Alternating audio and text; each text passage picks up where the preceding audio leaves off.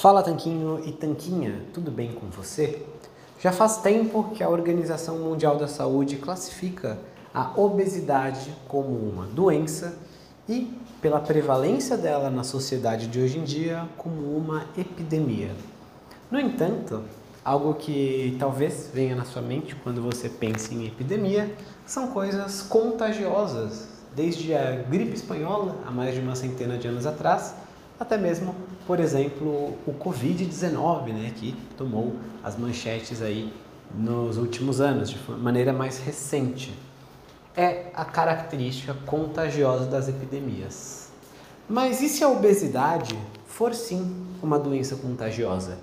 Uma meta-análise, que é basicamente uma estrutura de estudo que analisa outros estudos em conjunto para identificar o que, que a ciência fala sobre o assunto, que eu vou deixar a imagem sobre ela aqui embaixo, analisou 16 estudos para descobrir se a obesidade é uma doença contagiosa. E ela concluiu que sim, é uma doença contagiosa. A verdade é que os círculos sociais que você frequenta, por exemplo, quem são os seus amigos, vai influenciar bastante na sua chance de ficar acima do peso. Isso pode parecer estranho num primeiro momento, afinal de contas, as pessoas ao seu redor não deveriam, né? O que elas comem ou deixam de comer, o peso delas diretamente, não deveria influenciar o seu. Não é como um vírus que se espalha pelo ar. No entanto, quando a gente para para pensar um pouquinho e entender que de fato os grupos em que a gente frequenta influenciam o nosso comportamento, a gente entende por que, que a obesidade pode ser vista assim como uma doença contagiosa. Basta você imaginar o seguinte caso: se você estiver num grupo Vamos supor que você se mudou para uma nova cidade e você faz alguns amigos novos e todos eles são apaixonados por ciclismo, ou por trilhas, ou por praticar crossfit. Tem grandes chances de que você vai acabar se envolvendo nessas atividades, pelo menos um pouquinho.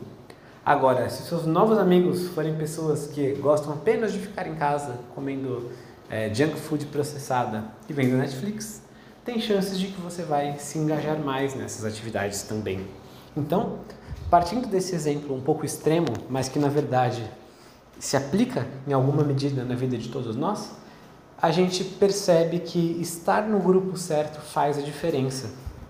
E isso é fundamental porque muitas pessoas tentam emagrecer e melhorar os hábitos, só que elas acabam nunca cuidando do grupo. Elas até estudam ou leem alguma coisa na internet, tentam mudar os hábitos, mudam um pouquinho o padrão de compras no mercado ou o jeito que montam o prato. Mas a verdade é que sem estar no ambiente correto é muito difícil essas mudanças durarem.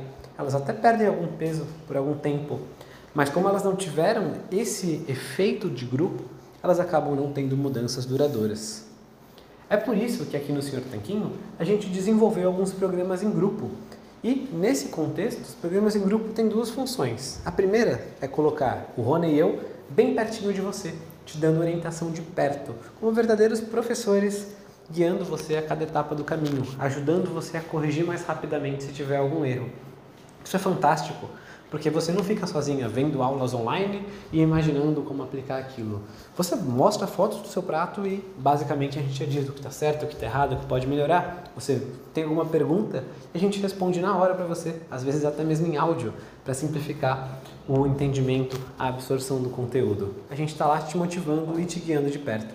É ótimo ter um professor acompanhando você de pertinho. Mas o segundo motivo é justamente o poder do grupo. É você criar esse círculo social que talvez você não tenha na vida real.